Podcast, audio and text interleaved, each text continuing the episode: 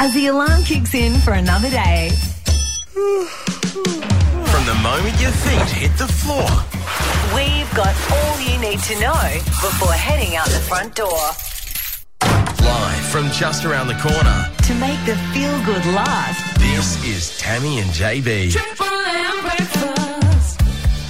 Some pretty uh, big news out of just north of Cooktown. A shark attack has been reported in the last 24 hours. Now, reports of a 21 year old man. He was out diving there uh, up off the Great Barrier Reef, where apparently a bull shark has bitten him on the shoulder.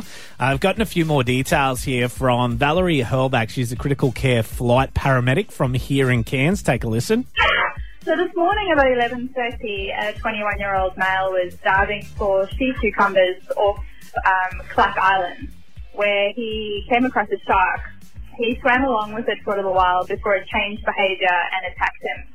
The shark has bitten him on the right shoulder, and he sustained a single bite mark circumferential around his arm, which has caused non-life-threatening injuries.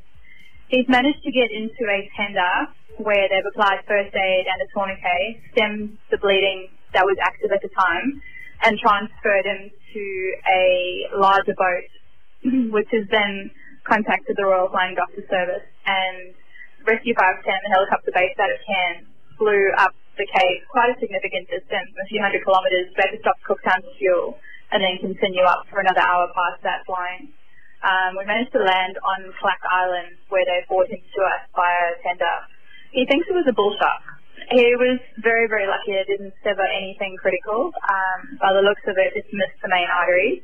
Um, however, he did lose a little bit of blood, which was stemmed with the tourniquet that they've applied. So there you go. It's um, yeah. I don't know. Scare the heck out of you, wouldn't you? Absolutely. The poor fella, only 21 as well. Yeah, Goodness. and apparently commercial so was out doing some work and yeah, swam alongside the shark before it changed its patterns and bit him on the shoulder. The other thing is up at Cape Melville, there's a lot of crocs in the water up there, so these guys are game getting in the water. Absolutely, but from all reports, he's recovering well. It's just a uh, not a not a life threatening wound at all. So he's recovering here at Cairns Base. So good luck to him, and uh, that reminder to stay safe out there in the waters.